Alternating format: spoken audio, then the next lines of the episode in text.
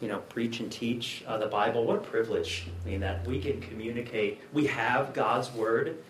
We have the very words of God to us, and uh, we have the privilege of studying it together. And I'm so thankful for the opportunity to, to, to lead us together in that. What an amazing privilege!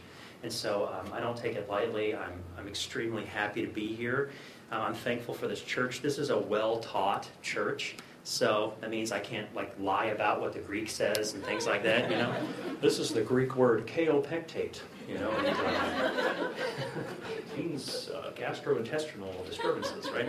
Um, so it's interesting in the. I don't know if you noticed this in the in the scripture reading this morning. I think we see the origin of modern secular rap music, right? Um, I killed a man for wounding me, a young man for striking me, all that stuff. Anyways, just throwing that out there. It's all the way back in Genesis, okay? So, it's my obligatory Bible joke before we get started. But uh, this morning, I want us to look together at Romans chapter 8. And uh, we're going to focus in on one verse but I'm going to read starting at verse 18 all the way to the end of the chapter because I want us to, to get the context. And really, I, I'm going to be touching on the whole section that I'm reading, but I'm going to do it by focusing on verse 37 of chapter 8. But we're going to start in Romans chapter 8 and read verse 18 to the end of the chapter. So let's look there together. And I'm reading from the English Standard Version. Romans 8:18. 8, For I consider that the sufferings of this present time are not worth comparing with the glory that is to be revealed to us. For the creation waits with eager longing for the revealing of the sons of God. For the creation was subjected to futility, not willingly, but because of him who subjected it in hope that the creation itself will be set free from its bondage to corruption and obtain the freedom of the glory of the children of God. For we know that the whole creation has been groaning together in the pains of childbirth until now. And not only the creation, but we ourselves, who have the first fruits of the Spirit, groan inwardly as we await eagerly for adoption as sons, the redemption of our bodies. For in this hope we are saved. Now, hope that is seen is not hope, for hopes for who hopes for what he sees? But if we hope for what we do not see, we wait for it with patience. Likewise, the Spirit helps us in our weakness, for we do not know what to pray as we ought. But the Spirit Himself intercedes for us with groanings too deep for words. And He who searches hearts knows what is the mind of the Spirit, because the Spirit intercedes for the saints according to the will of God. And we know that for those who love God, all things work together for good, for those who are called according to His purpose. For those whom he foreknew, he also predestined to be conformed to the image of his Son, in order that he might be the firstborn among many brothers. And those whom he predestined, he also called. And those whom he called, he also justified. And those whom he justified, he also glorified. What then shall we say to these things? If God is for us, who can be against us? He who did not spare his own son, but gave him up for us all, how will he not also with him graciously give us all things? Who shall bring any charge against God's elect? It is God who justifies. Who is it who condemns? Christ Jesus is the one who died more than that, who was raised, who is at the right hand of God, who indeed is interceding for us. Who shall separate us from the love of Christ? Shall tribulation or distress or persecution or famine or nakedness or danger or sword? As it is written, For your sake we are being killed all the day long. We are regarded as sheep to be slaughtered. No. In all these things, we are more than conquerors through him who loved us. For I am sure that neither death, nor life, nor angels, nor rulers, nor things present, nor things to come, nor powers, nor height, nor depth, nor anything else in all creation will be able to separate us from the love of God in Christ Jesus our Lord. Let's pray. God, we thank you for this amazing passage of Scripture. These are some of the most invigorating truths in the whole Bible. God, I pray that we would grip these truths with, with all of our hearts. that they would sink deeply into our hearts and minds, and that we would be different because of what we have looked at this morning. We thank you. We pray these things in Jesus' name. Amen. Amen. So, the problem of suffering. The problem of suffering is a huge, is a huge issue for human beings. Thousands and thousands and hundreds of thousands and millions of words have been written on the problem of human suffering.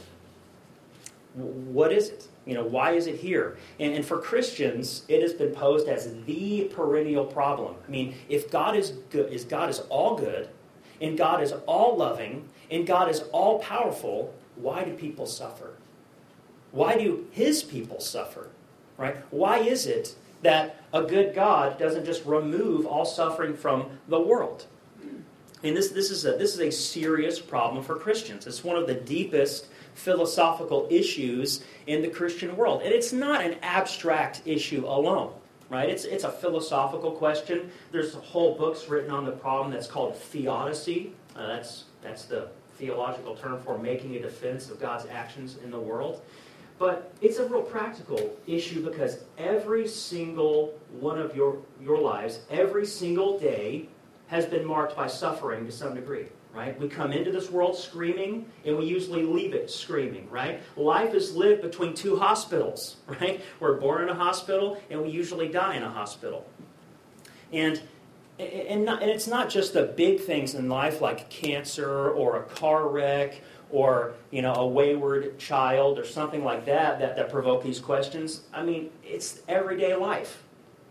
Not one day in your life has been completely suffering free right? Everything in our existence and everything that we encounter has the fingerprints of the fall all over it right? And, and we encounter suffering every single day. So what's the answer to the problem of evil what's the answer to the problem of suffering Well, I believe that's almost the wrong question to really ask. Because the Bible does provide answers to the question why suffering comes into the world, why there is such a thing as evil, and things like that. But really, that's not our deepest need. A man named uh, James S. Stewart wrote this Man's main concern with the dark fact of suffering is not to find an explanation, it's to find a victory. It's not to elaborate a theory, it's to lay hold upon a power. He goes on to say, even if you possess the answer to the riddle, even if you had it written down to the last detail and could say, there, there it is, there's the full and final explanation for the problem of pain, that wouldn't be enough. For the pain itself would have to be borne. And that's why God gave us Christ. You see, it'd be useful to have maybe a philosophical, mathematical kind of explanation for why there's suffering in the world, but what we need is strength to actually get through life. That's what we need, right? It's the difference between having a map on how to get over a mountain. Okay, here's the path. Here's how you do it. It's been done before. Here's the exact path I need to take. Here's the supplies I need to take with me. Here's a, but you still have to climb the mountain, don't you? And what you need in that moment is you need the strength to actually get through. I mean, you can actually make it over a mountain without a map right? If you have the strength to bear it. And that's what we most need. What we most need is not an explanation. We need strength. We need power. We need something to help us get through it. And that's what we're looking at today. You see, Paul is bringing us to the practical effects of all the truth he has been teaching. Okay? Through the book of Romans, he's been expounding the righteousness of God revealed in Jesus Christ. That's maybe the theme of the whole book of Romans. The opening section, all the way up to chapter 3, verse 20, is showing man's need of the righteousness found in the gospel. We've all fallen short of glory of God. We are unrighteous. We need God's righteousness. And then from chapter 3 to, to the end of chapter 4, he talks about God's provision of righteousness through Jesus Christ in the gospel. And then in chapters 5 through 8, he talks about the implications of God's righteousness found in the gospel. And then in chapters 9 through 11, he talks about Israel's rejection of the gospel and the righteousness of God found in there. But right here, in the very center of the book of Romans, okay, Romans has 16 chapters, this is chapter 8. Okay, right in the center of the book, he pauses and says, What shall we say to these things? I mean, he's been talking about the glorious truth of the gospel. He's been talking about the most lofty and amazing truths found anywhere in the Bible. And he says, What then shall we say to these things? How are we going to respond to this amazing truth? He says, We've heard the truth, we've understood it, we've grasped it intellectually, and we've believed it. But what effect is it going to have on our lives? How is it going to change us? How are we going to use it in the struggles of daily life? And I want us to look at verse 37 this morning. Verse 37, he says, No, in all these things we are more than conquerors through him who loved us. This is an absolutely magnificent sentence. It's spare and elegant and forceful. There's no adjectives, there's no flowery language. There's 15 words in English, and 14 of them are words of one syllable. But every single word, some of you are looking at them, counting the syllables, right? But every single one of these words is charged with spiritual power. And see, God is in our midst this morning. And in the preaching of His word, He draws near to us. And He speaks these words to you Himself so that you can believe them with all of your heart. And more than that, so that you can experience them for yourself and the reality of which they speak. So this morning I want to talk about the believer's victory. How do we have victory over the trials and tribulations of life? How do we overcome them? What's the power we need?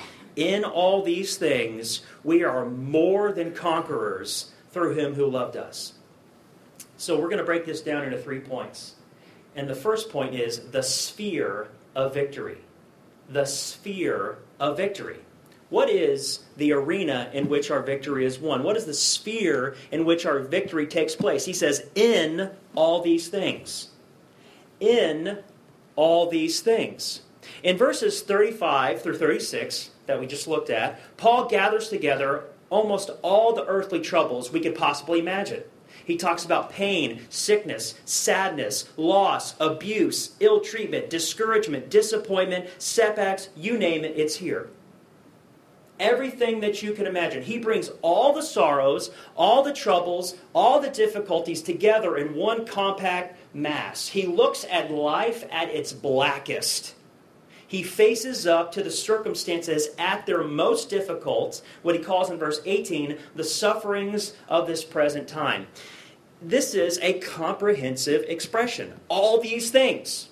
He doesn't say some of these things. He says all these things. It includes everything difficult in life. Nothing is left out. That is the sphere of the believer's victory.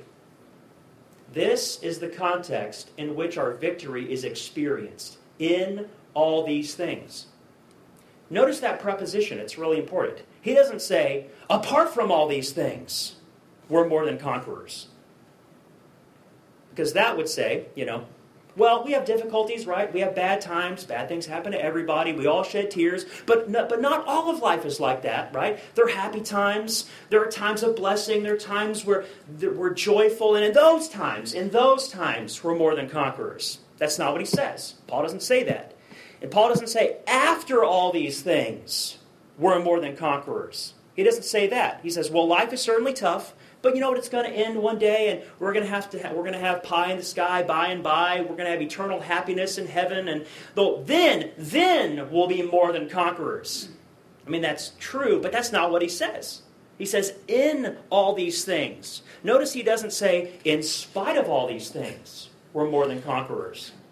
That's, that's an important distinction. He doesn't say, in spite of all these things, we're more than conquerors. Right? He doesn't say, you know, we can grit our teeth. We can push them down into our subconscious. We can try not to think about these things and just make the best out of life and somehow we'll gain victory. No, that's not what Paul says. He says, in all these things in the middle of them. While we are experiencing them experiencing them we are more than conquerors. Because of all these things we are more than conquerors. By means of all these things we are more than conquerors. These things these terrible tragic testing things form the arena in which our victory is to be won. This is the sphere of the believer's victory. I mean it seems really strange doesn't it It seems odd and paradoxical. I mean, some TV preachers with big Texas sized smiles, right, they talk a lot about what they call victorious Christian living, right? Discover the champion in you, believe really hard, uh, claim the victory in Jesus, and you'll prosper financially, physically, and everything in your life will be pain free. If you become a Christian, and you just speak words of truth and prosperity over your life, you'll just float through life without a care, without a cloud, nothing bad will ever happen to you. That is nonsense. It's nonsense. It's not true. I mean, when, I mean, think about it. I mean, when people talk about victorious Christian living that way, I mean, it doesn't even fit with the with the analogy being used or what the Bible actually says. But I mean, when you think of victory, what do you think of? What, what picture comes into your mind? I mean, do you think of people sitting on a beach, you know, in a nice lawn chair, sipping a, uh, you know, a, a, virgin daiquiri or something like that? You know, uh, do you think of people in nice drawing rooms sipping tea out of fine china and eating cucumber sandwiches? and fame. Is that, is that the picture of victory or, oh, yeah, I just got a new house and a new car and everything's great and I'm blessed by the best? Hashtag blessed by the best, right?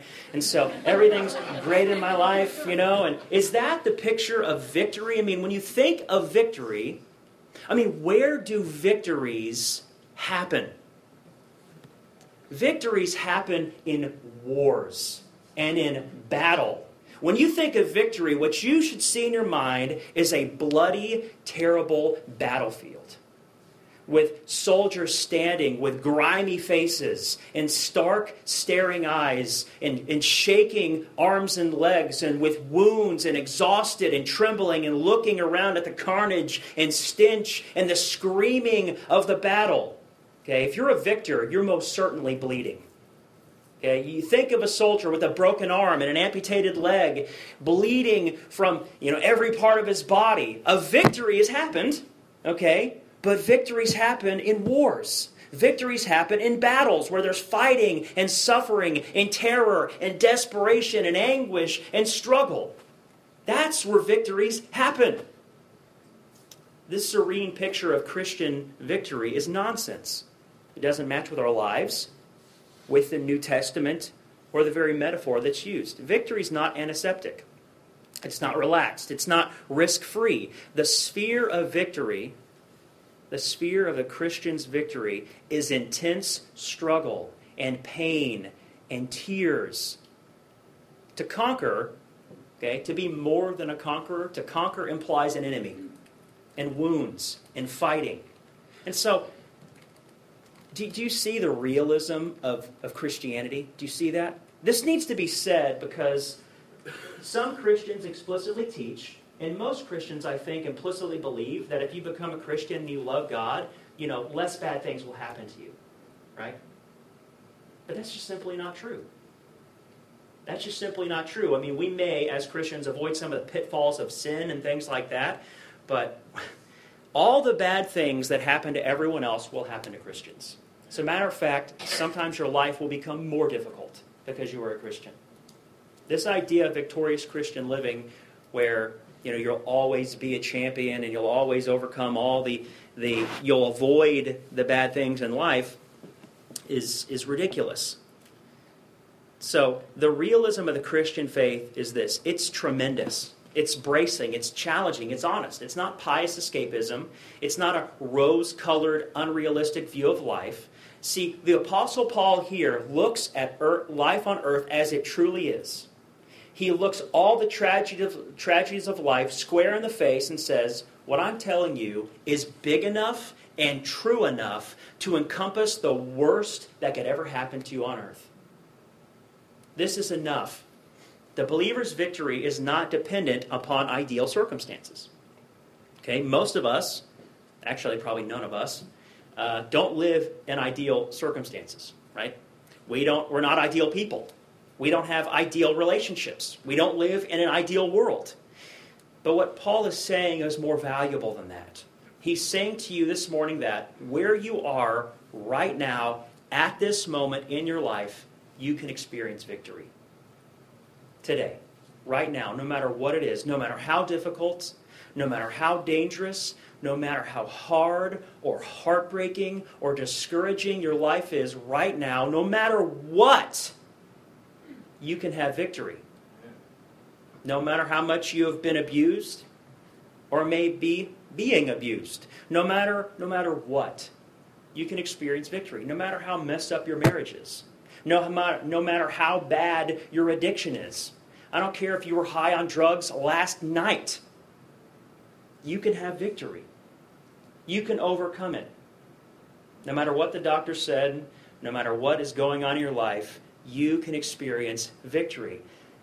This promise is earthed in the real day to day existence of believers. In all these things, in all these things, we are more than conquerors.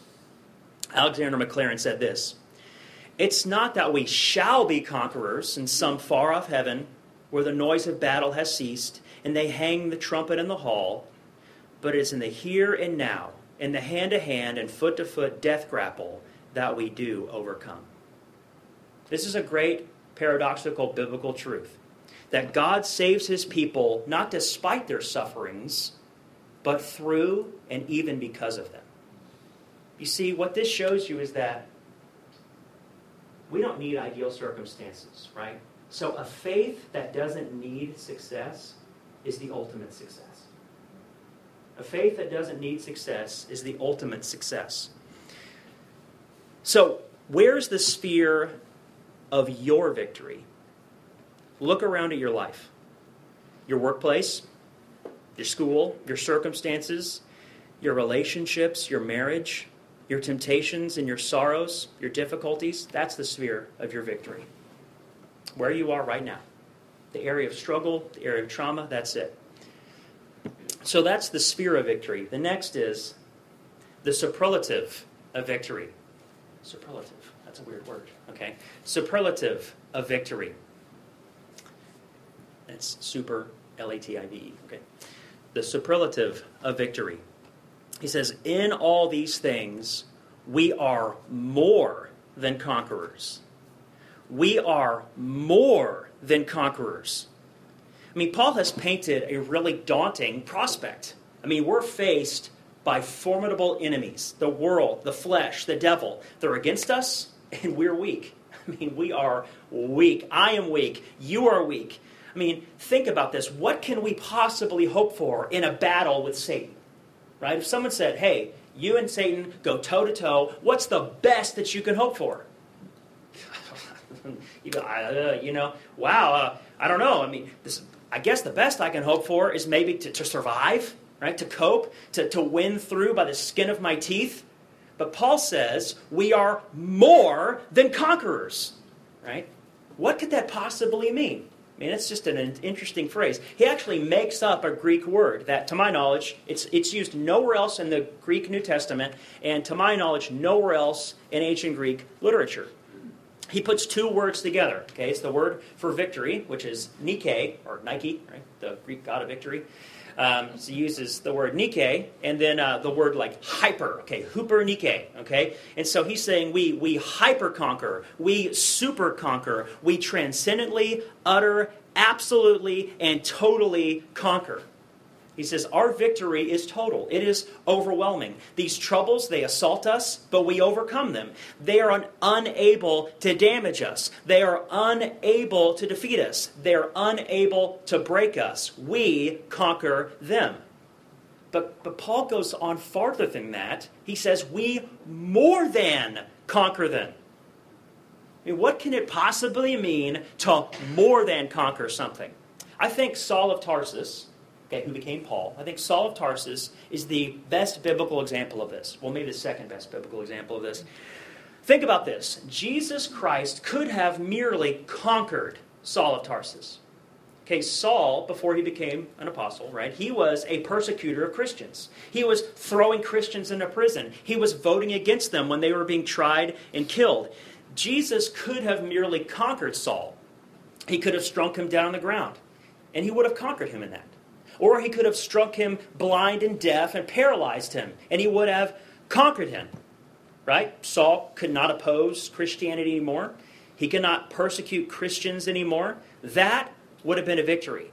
Christ would have conquered Saul of Tarsus. He would have, he would have reduced him to nothing. He would have neutralized him. He would have wiped him out of existence.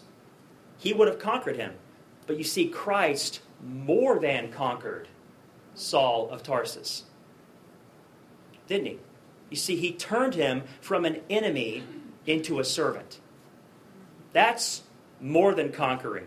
He turned him from a persecutor into an apostle. He turned him from someone who hindered his cause to someone who helped his cause.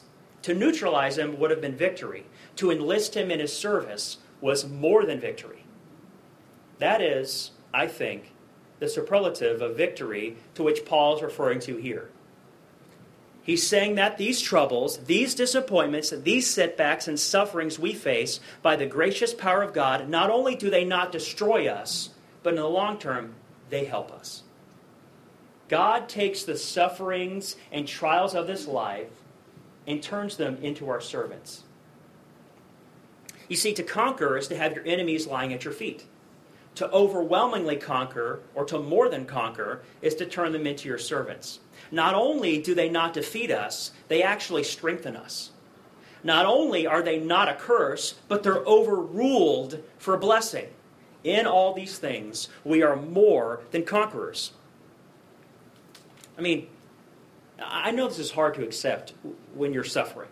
This is a difficult thing to accept when we're in the depths of pain when we're in the middle of a struggle, when they're in, when they're in the middle of hearing really traumatic news or in the middle of just a death battle with something, we're not ready to hear how valuable suffering can be, right?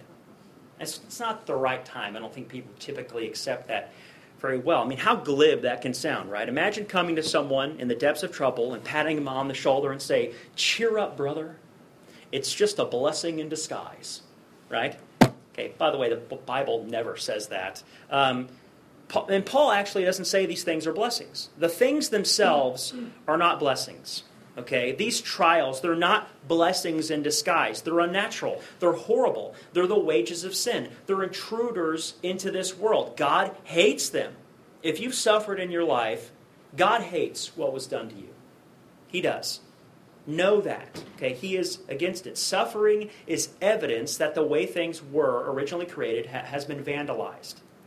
I mean, Christ did not chuckle at the tomb of Lazarus, did he? Right? He wept. I mean, Jesus was about to raise him from the dead, and he didn't go, hey guys, guess what I'm about to do, right? No, he looked at the tomb of Lazarus and he, he wept and he, and he cried out in anger. It says that he snorted in anger.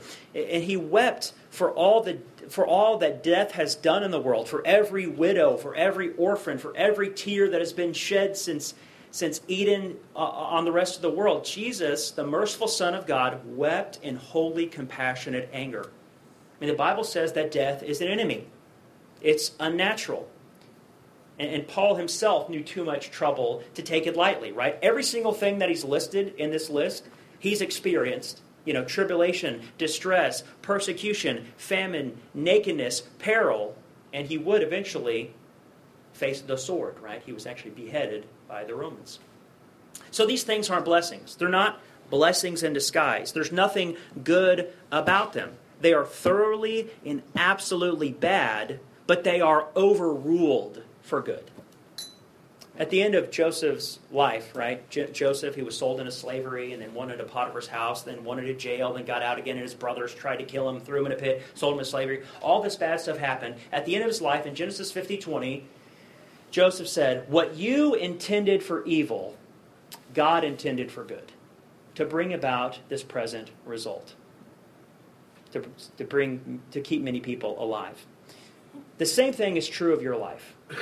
All the bad things that are intended for evil against you, God intends for good. God takes all these things and he uses them. God does with them what's, what Jesus did with Saul of Tarsus. He not only enables us to come through them, he enables us to gain sweetness out of them, to get strength out of them, and to change us for better because of them. I mean, that's what the Bible teaches in Romans chapter 5. He says, and not only this, he says, we rejoice, we exult in our tribulations. Now, why would you exult in your tribulations? I mean, that doesn't make any sense. Well, well, he says this because tribulation brings about perseverance, and perseverance, proven character, and proven character, hope. And hope does not disappoint because the love of God has been poured out within our hearts through the Holy Spirit who is given to us. You see that? He says, These things that Satan would try to use to destroy us become our servants. They, make a, they either draw us closer to Jesus or make us more like Jesus. And many of us can testify about those things in our lives where sufferings or injuries or disappointments have been means of grace to our souls. In Psalm 119, I think it's verse 75, the psalmist says, I know, O Lord, that your judgments are righteous, are righteous and in, in, in faithfulness you have afflicted me. Another place in Psalm 119, he says, It was good for me that I was afflicted. It was good for me that I was afflicted, so that I might learn your statutes. I mean, isn't this how God often answers our prayers? We say, God, help me be a patient person. And if you can make me patient by tomorrow, that'd be great. But how's God going to teach you patience? He's going to make you wait, and wait, and wait, and wait. And you'll say, Why aren't you answering my prayers? You know, He is. He's making you patient by making you wait. Or you say, God, make me a more loving person. I just want to be a more loving, compassionate person. God smiles and says, Oh, I've got a real beauty for you. And He brings into your life the most awkward, disagreeable person you've ever met in your life. Right? And you say, Oh, God, could you just bring some nice people into my life? like, you know, right?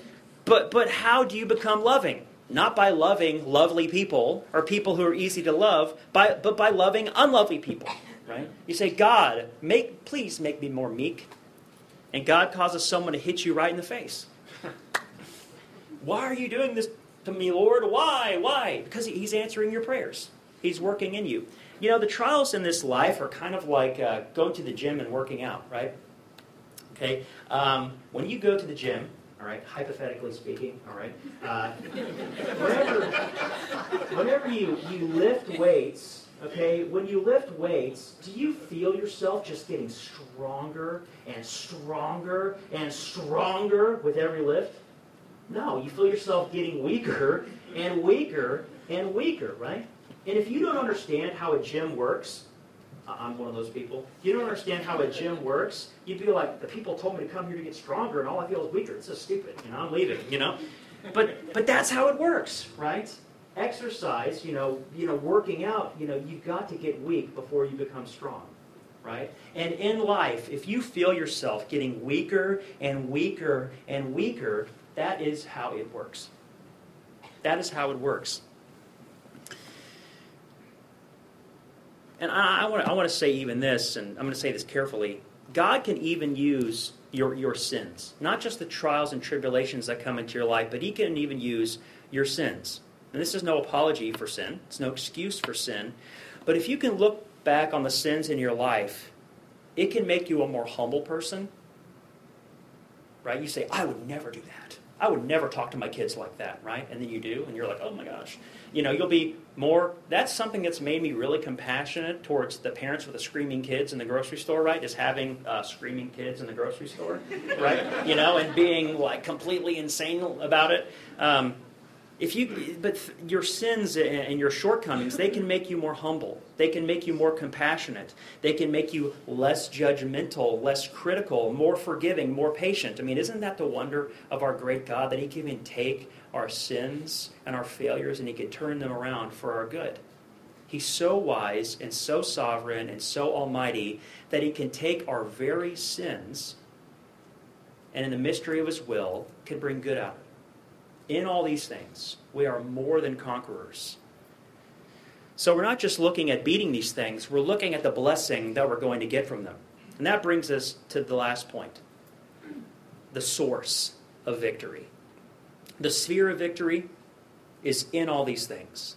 The superlative of victory is we are more than conquerors. And lastly, the source of victory is through him who loved us through him who loved us. That's the source of our victory. Because if we stop there, if we just stop where we, we just talked about, we stop the, the sermon and the scripture at that point, it would just seem arrogant, right? Oh, we by ourselves are more than conquerors in Christ. Just try hard and believe in yourself, right? That's the sermon that every single Disney movie preaches, by the way. Try hard, believe in yourself, let your conscience be your guide, follow your heart. You know, it's nonsense. But, um, but what I've said so far could just seem arrogant, right? And ridiculous and ludicrous if we could just say, I'm going to face everything in life brings me and I'm going to overcome it, it'd be empty boasting and pathetic whistling in the dark. But now Paul brings us the transcendent factor that turns sorrow into joy and defeat into victory, and that's Christ. He is the source of our victory. He is the source of our victory in two ways. First of all, He's the source of our victory by His presence. It says that we are more than conquerors through him. We are more than conquerors through him. His promise, Jesus' promise to his disciples was, I'm with you always. I'm with you always, even to the end of the age. And that's his permanent promise to all of his people. He is with his people always, but know this people who are to people who are suffering, I think we can see in the Bible that, that God is particularly close to people who are suffering. Right? Uh, the psalmist says, you know, God is near to the brokenhearted, and He saves the crushed in spirit. When you think about uh, a parent with like four kids, and they love all their kids equally, they love all their kids the same, all their kids get equal amount of love and all that stuff. But if one of those kids is suffering or is sick or is going through something difficult, there is more attention given to that suffering child. You know, you draw nearer to that child. You're, you're closer there. There's more care and more tenderness um, given to that particular child. And, and that doesn't mean that the parents love any of the others less, then they're not losing out in any way, but this child is in need, and their heart goes out to that child in a special way. This is true of the Savior in us. When we are hurting, He is especially near to us. When we are weeping, his heart goes out to us in an unusual way. I mean, you remember those three Hebrew boys in the Old Testament? They were, they were thrown into a fiery furnace, right? And he says, Oh, and then Nebuchadnezzar looks and he goes, Wait a second. Uh, we threw three guys in, but there are four.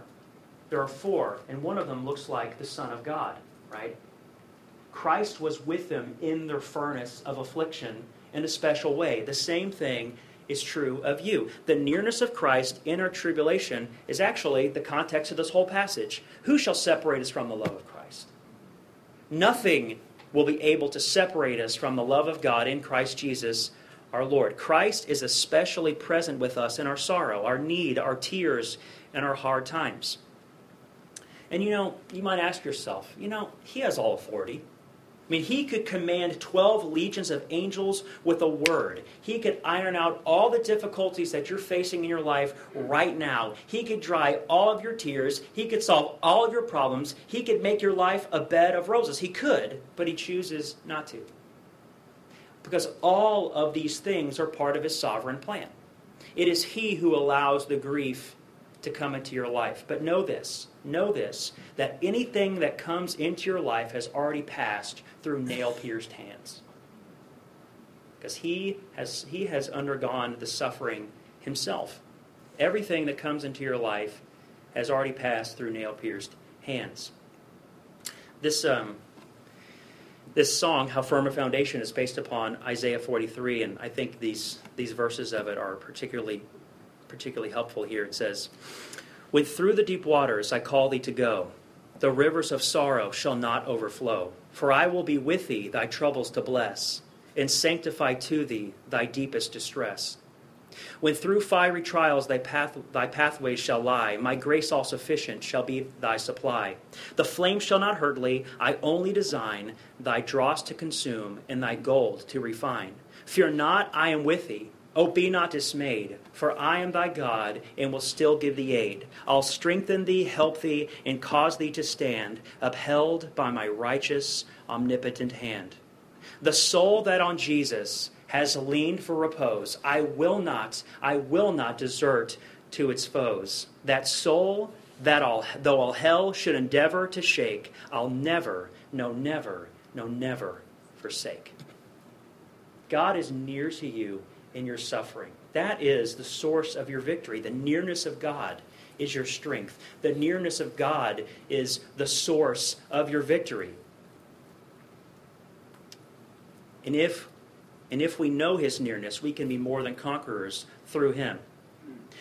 But I said he's, he's a source of our victory in two ways. The first was by his presence, but the second, the second way he's the source of our victory is, is in his passion.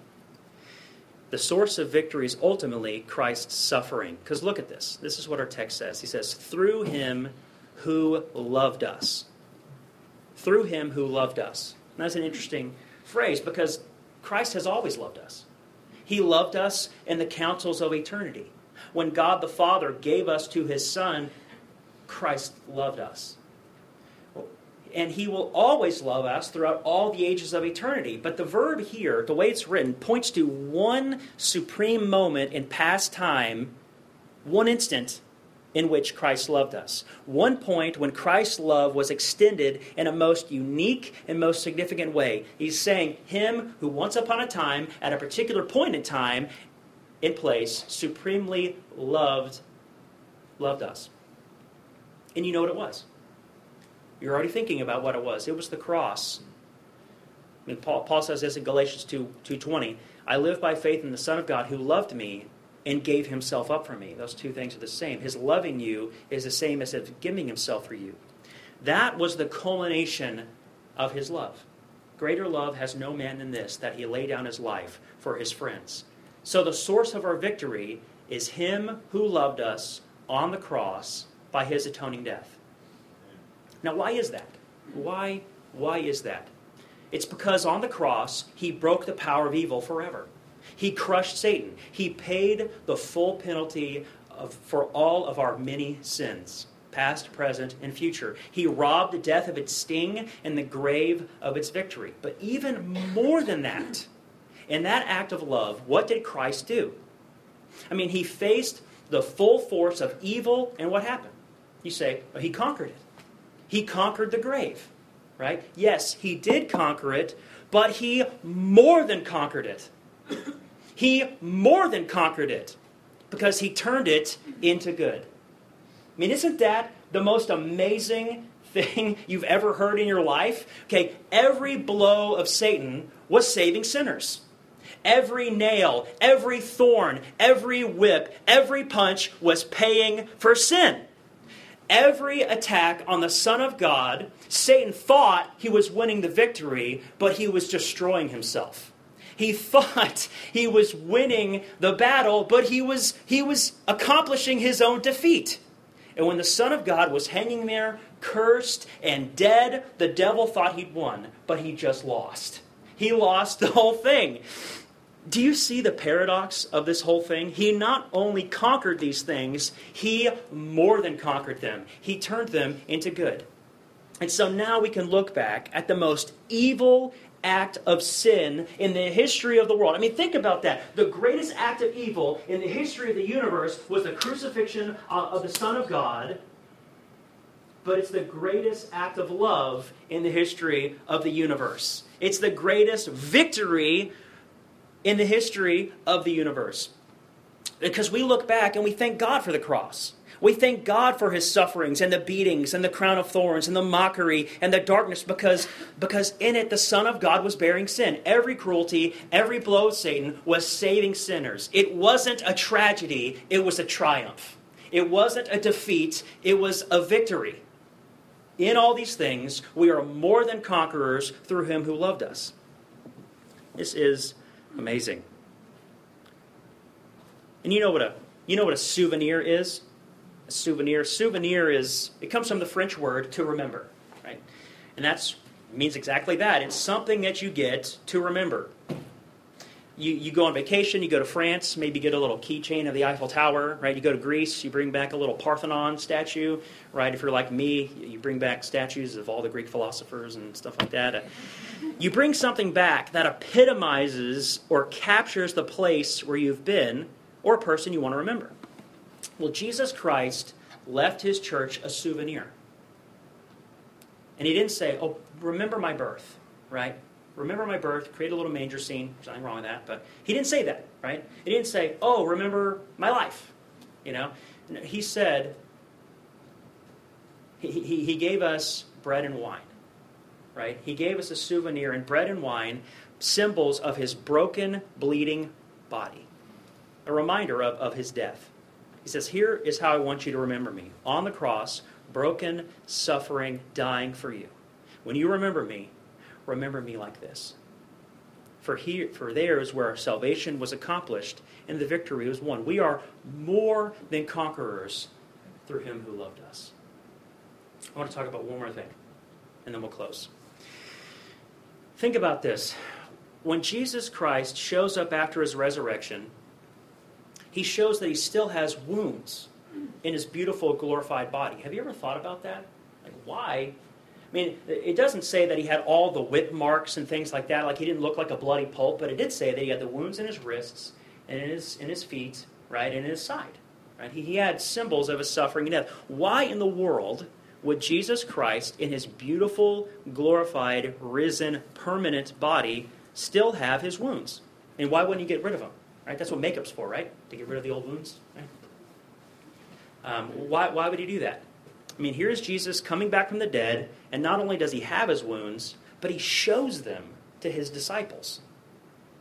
Let me tell you what, what I think, why I think he does that and what it means for us.